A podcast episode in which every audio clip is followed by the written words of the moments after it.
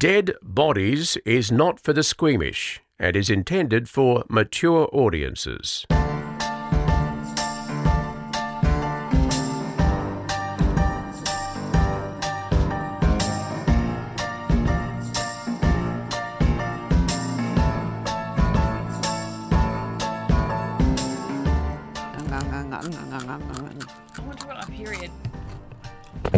Is that weird?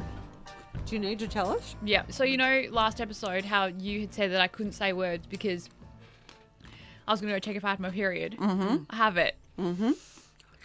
How did you know that? I just know stuff. Should we also know that this is this is the same day, right? Like we're recording Yeah, two we're episodes recording- in one day, so you're going to hear this like a week later. But in reality, But Yes. it, this is instant. instant. I after we finished the last episode, I went to the bathroom. Dee and Kirst were making tea. I realized I had my period. I came back out and I told them in the kitchen, Mm-hmm. and we were shook. Well, Kirst was shook. Dee was doing like a told, Told you. Well, it's kind of weird, and I did just explain to Kirsten. I think she kind of knows a little bit already, but I do sort of know things, and it sounds like I think all people do, and especially women do, because we need to be able to. We interpret non-verbal cues much better than men do, because we generally are the one with a baby that can't speak. We need to work out what what it wants. Um, but yeah, my, my grandmother was the same. I mean, my grandmother used to talk to ghosts and all sorts of stuff. Um, but I do get a bit of like I just Intuition. well, it's intuition. And we're all eating breadsticks, by the way. We're eating a grissini Yeah, that's why. That's the noises you can hear. We're because we're starving and we cracked into a, a basket that arrived.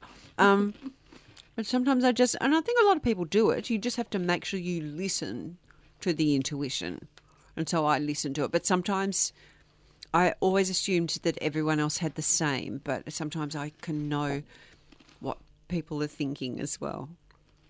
But it might just be done by reading their verbal cues and Wild. stuff. Yeah. And Wild. let's not even get into my dreams because that's a whole other area. How am I going to do my story? What story are you of- doing? Long one, short I've got a big complex one, Okay. But wowie, it's a ride and a half. All right, let's I'm go. ready. Hmm. You ready? Let's Sitting go on down. the ride. Okay. Let's go. This might be familiar to a few people too. I'm just going to have a sip of tea. You're reading Hold off on. your hmm. laptop. Hmm. No, I'm not, but I'm going to play you a video in a minute. Oh, I was going to say very unusual. Yeah, for I you was to like, be oh going god, techie high on us. tech, yeah. Yeah. No. um, okay, so 2003. 46 year old Brian Wells was a pizza delivery man. Mm-hmm. At 2:28 p.m. on August the 28th, he went into a bank in Erie in Pennsylvania. He had a short cane in his right hand and a strange bulge under the collar of his t-shirt. He took one of the free lollipops on the counter, uh, and then he handed the teller a note. And the note said, Gather employees with access codes to Vault and work fast to fill bag with $250,000. You have only 15 minutes. And he lifted up his shirt to reveal the fact that he had a device around his neck. and the note said that it was a bomb. So the teller said they couldn't get into the vault at that time and took gathered all the cash that was at the teller windows, which came to mm-hmm. eight thousand seven hundred and two dollars. So Brian Wells walked out, eating the lollipop, got into his car, and he drove off. So about 15 minutes later, police caught him standing next to his car in a parking lot. They grabbed him, threw him to the ground, cuffed his hands behind his back, but he still had the collar bomb around his neck. Wells said that he had been delivering pizza when a group of black men mm-hmm. chained the bomb around his neck at gunpoint and forced him to rob the bank. And as he sat on the ground, he said, It's going to go off. I'm not lying. The bomb squad was called in, the police hid behind their cars, news crews had arrived, and a lot of them were broadcasting the whole thing live. So there is a lot of footage online of what actually happened. Wells was on the ground for around about 25 minutes. He asked the police if they had called his boss because he didn't want his boss to think that he wasn't doing his job properly. In 10 years, the only time he had ever called in late for work was when his cat died. So suddenly the device around his neck started making a beeping noise. He shuffled a bit, like he was trying to get away from the bomb around his neck, and then boom, it went off. He was uh, getting excited, and then I kept hearing it. It, you know, it was going beep, beep.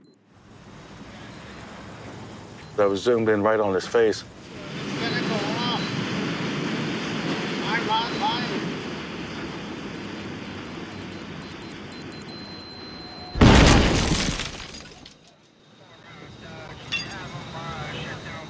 That could totally 100% end up, if that was a situation here in Melbourne where we report the news and there was a guy with a collar bomb, mm. we would start broadcasting that live.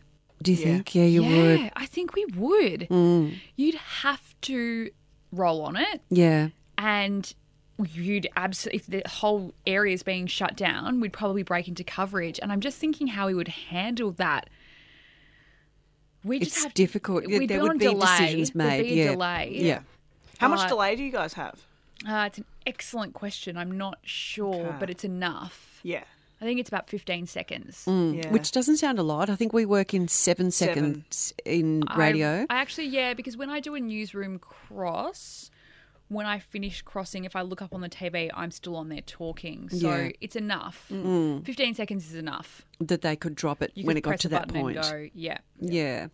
What happens when you do that though? Like, do you because when we come out of delay, it goes straight back to live radio. So DD starts talking and it's instantly live, and they build delay again. When you guys dump Ah. something, does it go to like that little like colorful screen? It's like beep. I don't know. I Hmm. think it would. Or you just have to, you'd have to, it would be such a mad scramble. You'd have to or dump back to the studio and hope that there's someone there. It would Yeah, be to pick it incredibly rare. It's incredibly rare for live things to be put to air outside Yeah. of the news. Um, and for something to happen that needed to be dumped, it's incredibly rare. Well, a lot of them didn't have their finger on the button quick enough, and a lot of people saw uh, Brian Wells be blown backwards. He landed on his back, huge gash in his chest. So Brian Wells died at 3:18 p.m. The bomb squad arrived three minutes later. Mm. So the police looked through Wells's car. They found the cane that he'd been carrying in the bank. It was actually a homemade gun. Mm. The bomb was a triple banded metal collar with four keyholes and a three digit combination lock and an iron box containing two six inch pipe bombs. The collar had a hinge, a bit like handcuffs, mm-hmm. and the investigators could tell that it had been built by someone who knew what they were doing. It had two Sunbeam kitchen timers uh, and one electronic countdown timer. It had wires running through that connected to nothing, so they were decoys to throw off whoever tried to disable it. Ah. Also in the car were handwritten notes addressed to the bomb hostage. The note said to rob the bank of $250,000, then follow this set of complex instructions to find various keys and combination codes that were hidden throughout Erie. There were drawings, there were threats, there were maps, and if Wells did it as he was told, he would get the keys and the combination to unlock and disable the bomb. The note said, There's only one way you can survive, and that is to cooperate completely. This powerful booby trap bomb can be removed only by following our instructions. Act now, think later, or you will die. So it was like a scavenger hunt, all these clues that had been given. So the police tried to continue on with it to see where it would lead them. The first note said exit the bank with the money and go to the McDonald's restaurant. Spelt wrong. Uh, get out of the car, go to the small sign reading drive through open 24 hours in the flower bed. By the sign, there is a rock with a note taped to the bottom. It has your next instructions. So Brian Wells had already done that, and he had found a note in the flower bed which told him to go up Peach Street to the woods a few miles away and look for a container with orange tape with the next set of instructions. Now, obviously, he never made it that far, but the police found the container and the note. It sent them two miles south to a small road sign where the next clue would be waiting in another jar. So they found that jar, but it was empty. So mm. someone obviously realizes the police are, um, or that whoever had set the whole thing up was watching the police doing the scavenger hunt. So police went back to retrace uh, Brian Wells' steps on the day that he died. He had been at Mamma Mia's Pizzeria at 1.30 when an order came in for two small sausage and pepperoni pizza pies to be delivered to a proper- property out of town. And it was right at the end of his shift. So he said he would deliver it, and and uh, he left the shop at about two o'clock in the afternoon. The address that he was going to was up a dirt road, and investigators found on that dirt road shoe prints that matched Brian Wells's and tyre tracks that matched his car. So he had made that delivery. They watched that house. And the next day, a tall, heavy set man was spotted, and he lived in the area. His name was Bill Rothstein. He was 59. He'd lived there all his life. He was very well spoken. In fact, he was pretty smart. He was also fluent in French and Hebrew. And he didn't seem to know what was going on. He happily showed the journos around because hmm. everyone was trying to work out what was going on. So, less than a month after the death of Brian Wells, this Bill Rothstein guy, did I say Rothstein or Rothstein? Either one. Hmm. Um, Bill Rothstein called the police and he told them that at 8645 Peach Street, and isn't that a very American address? Yeah. Eight six four five. Yeah. Street. It's like when it's in a murder show set in New York. Yeah. What's the number? 555. Yeah. So it's 555 something, isn't it? Um, at 8645 Peach Street, which was his house, Yeah. there was a frozen body in the freezer. Hmm. It's, uh, this story goes everywhere. It goes all in weird places. All right. So Bill Rothstein Stein was quickly arrested. He told police that he had been wanting to kill himself. And they, in fact, did find a suicide note in his desk at home. The note said that the body in the freezer was another man by the name of Jim Roden. Okay. Bill Rothstein Stein, said, one of the two, uh, said that he did not kill him nor participate in his death. This is the body in the freezer. The note said something else a bit strange. It said, This has nothing to do with the Wells case, the collar bomb case. Ah, okay. Oh. This has absolutely Sure. nothing to do with that awful crime that I did not have anything to do with. Yeah. So don't Exactly. bother Hear about. looking or trying to make any links, which I'm sure is exactly what investigators did. They just said, well, that's that. Yes, my word is good. me. Yeah. Nobody saw me. You can't prove anything. Sure. That's the Bart Simpson defence, isn't it? I didn't do it. Nobody saw me. Can't prove anything. So Rothstein explained what had happened. In uh, just let's just accept that I'm going to say it differently every time. Okay. In mid-August, he said he had had a phone call from an ex-girlfriend, a woman by the name of Marjorie Diehl Armstrong. Marjorie. Marjorie. Marjorie. He said that she told him she'd been fighting with her boyfriend, James Roden, that's the body in the freezer, mm-hmm. over money. And she had shot him in the back. Mm. And she wanted this Bill Rothstein to help her get rid of the body. So he kept the corpse in a chef, chest freezer in his garage for five weeks and he got rid of her gun for her. Marjorie wanted him to cut the body up and put it through the ice chipper. Uh, and then she was going to scatter the pieces all over town, but he couldn't go through with that, and he was afraid at the same time of what she might do to him as well.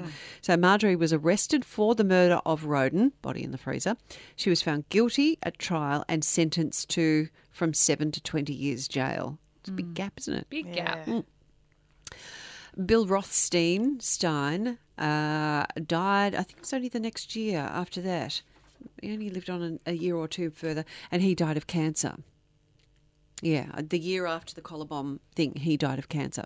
So we no longer have him to give any more evidence or give his version of things. Now, the team of federal agents who were investigating the collar bomb murder, they hadn't been paying any attention at all to this other murder, the body in the freezer, Bill Rothstein, Marjorie Sure. with the double barreled surname, um, because that was a local matter and it didn't appear to have anything to do with the collar bomb case. But in April 2005, they got a phone call from a state police officer who had just met with Marjorie, Marjorie Diehl Armstrong, and it seemed that the suicide note that Bill Rothstein had left in his desk was a lie, and that the murder of Roden, the one in the freezer, had a lot to do with the collar bomb plot. Mm-hmm.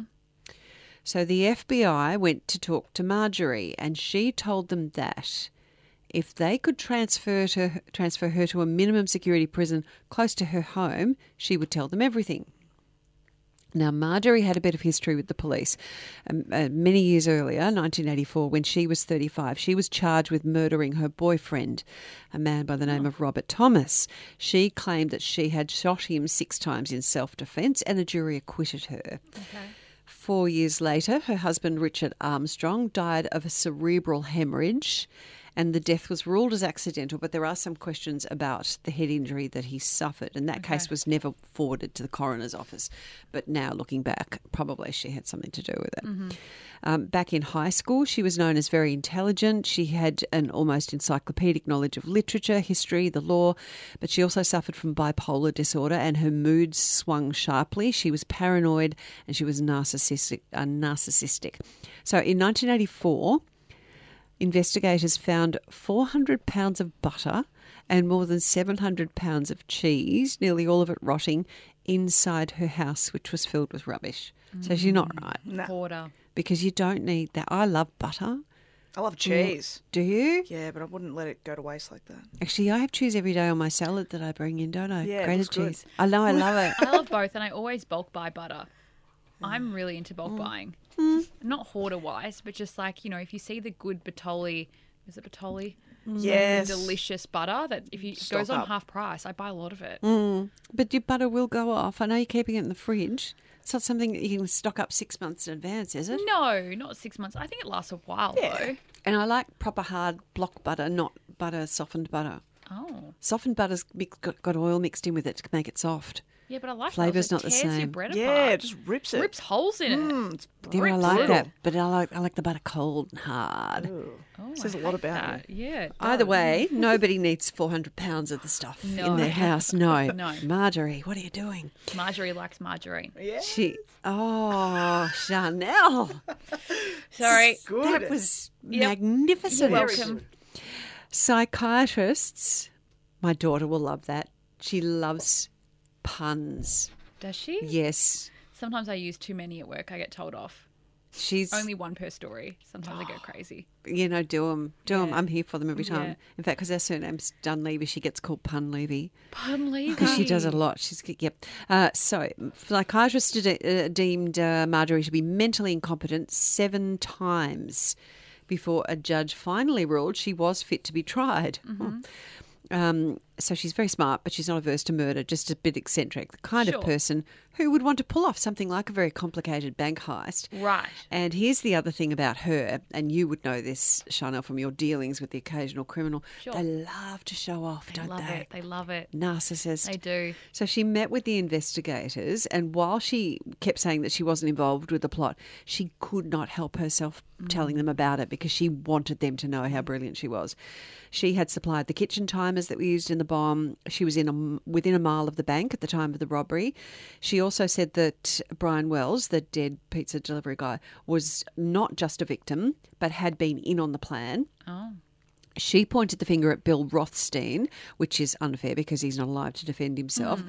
And the cops, despite all that, suspected her.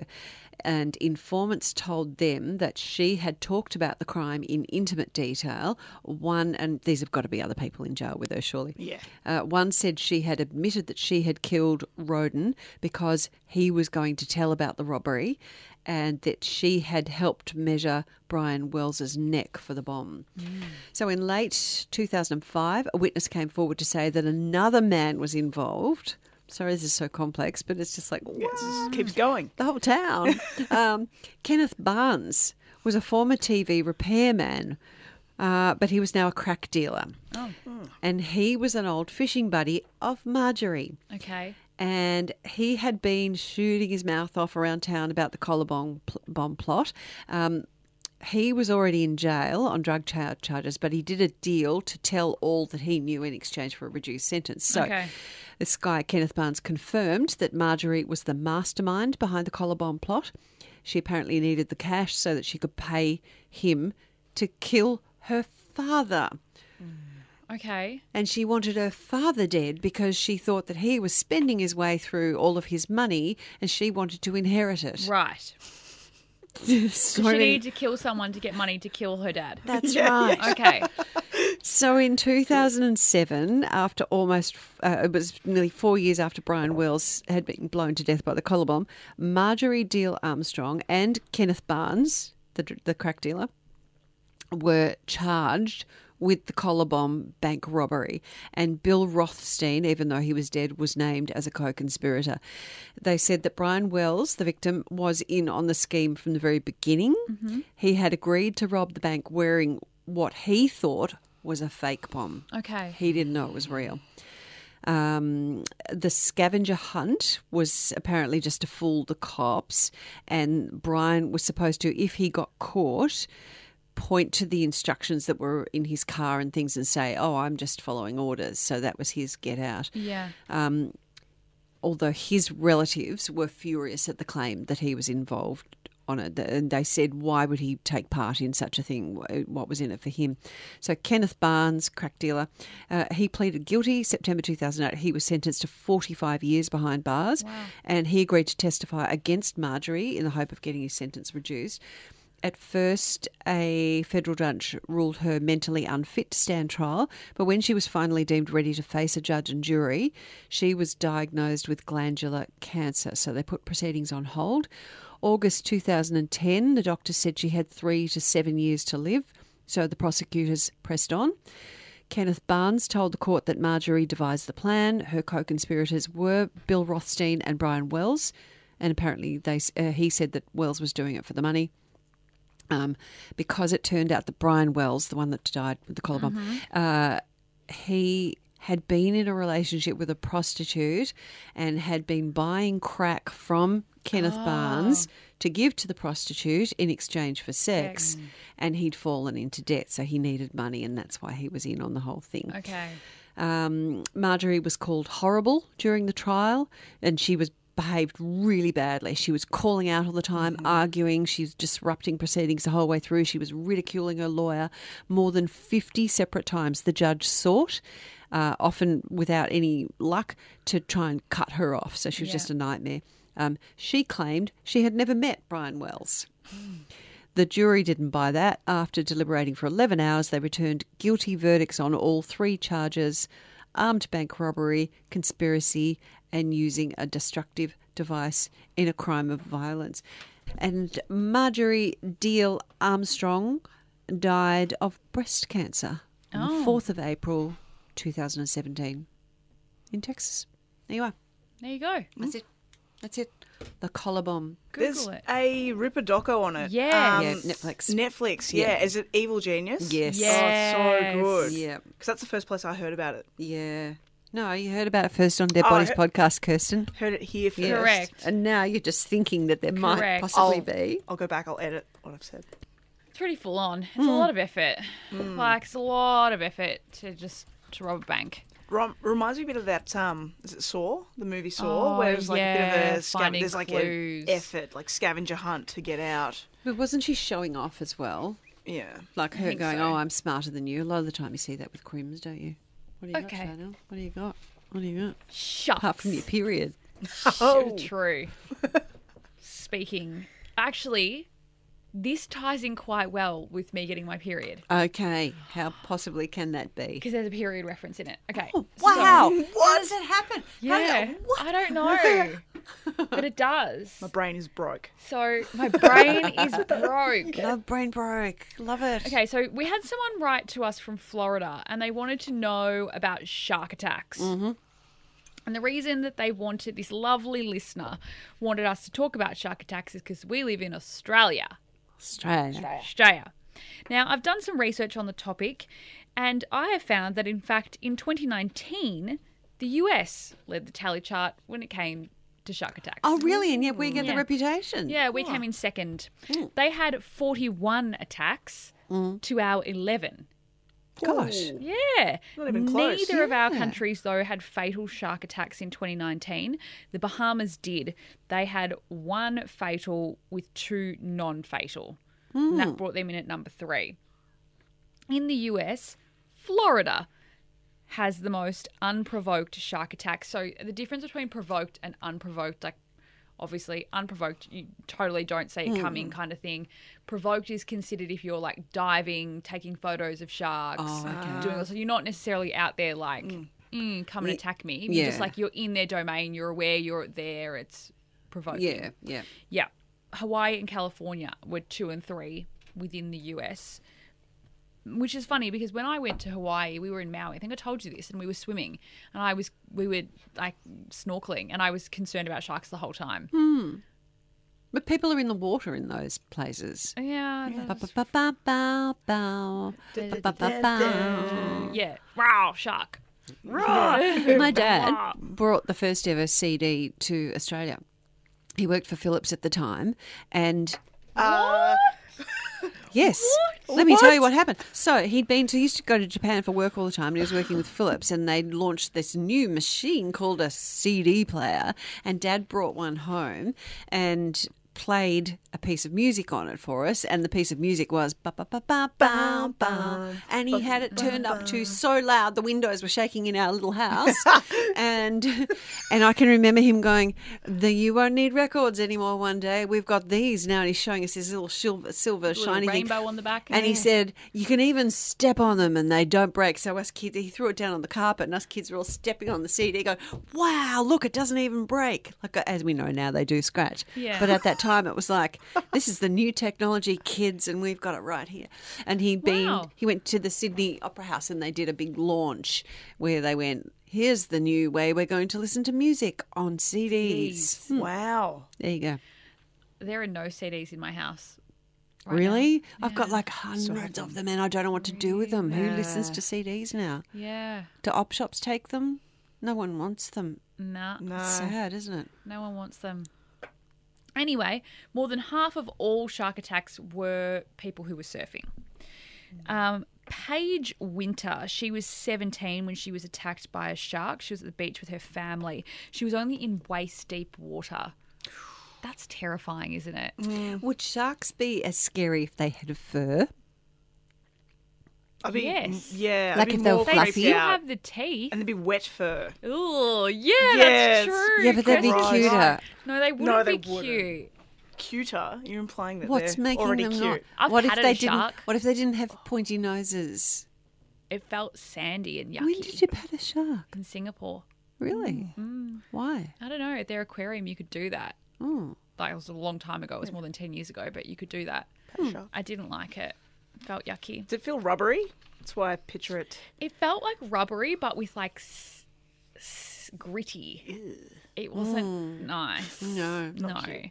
Um, we have some audio though, and this audio is um, from Paige's dad. And the reason why I'm playing it is because I think that he kind of describes the chaos quite well. His name is Charlie Winter. there's a very long chain of events that happen. Um, if one of those links in that chain got taken out, uh, Paige wouldn't be here. And that's no good. But uh, yeah, she is here.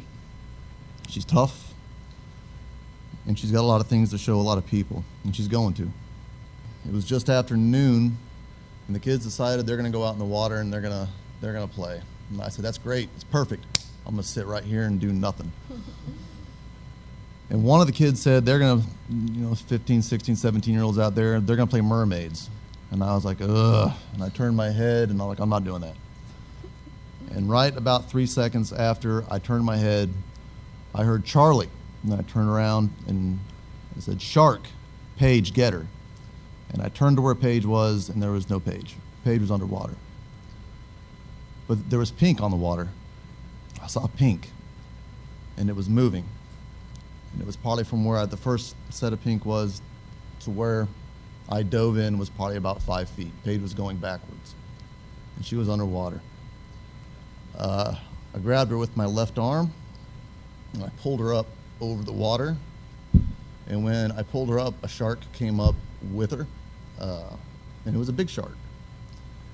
The head was it was a big shark, and uh, I immediately just started to hit it. I read five times. It could have been ten. It could have been three. It could have. I don't know. I wasn't keeping track, but I know um, I know I was hitting it, and I hit it with everything I could, and it let go. As we were running back to the shore, Paige was quiet, she was calm, and she only said the word dad. And she was so calm. And I could see the damage, and I knew it was bad. And I started to uh, started to, to worry a little bit. I listened to every word she said, every movement of her lip, every way the wind uh, wind blew her hair. Just took it all in. As I was doing that, people were uh, just running up tourniquets, towels, uh, umbrella bags. They were using everything they could. Uh, luckily, someone walked by that had a belt on, just happened to be walking on the beach, had his belt. He just walked up, handed it over. Names I don't know, names I'll, I'll never know, you know. It's just a link in a chain. I've been a paramedic firefighter for 15 years, and I've seen a lot of things, a lot of bad things. Uh, Paige was as calm as that cup of water. She never screamed, she never cried. She was completely calm the entire time, answering questions. I think the only thing she said was, Can I please go to the hospital now? She's a tough little thing.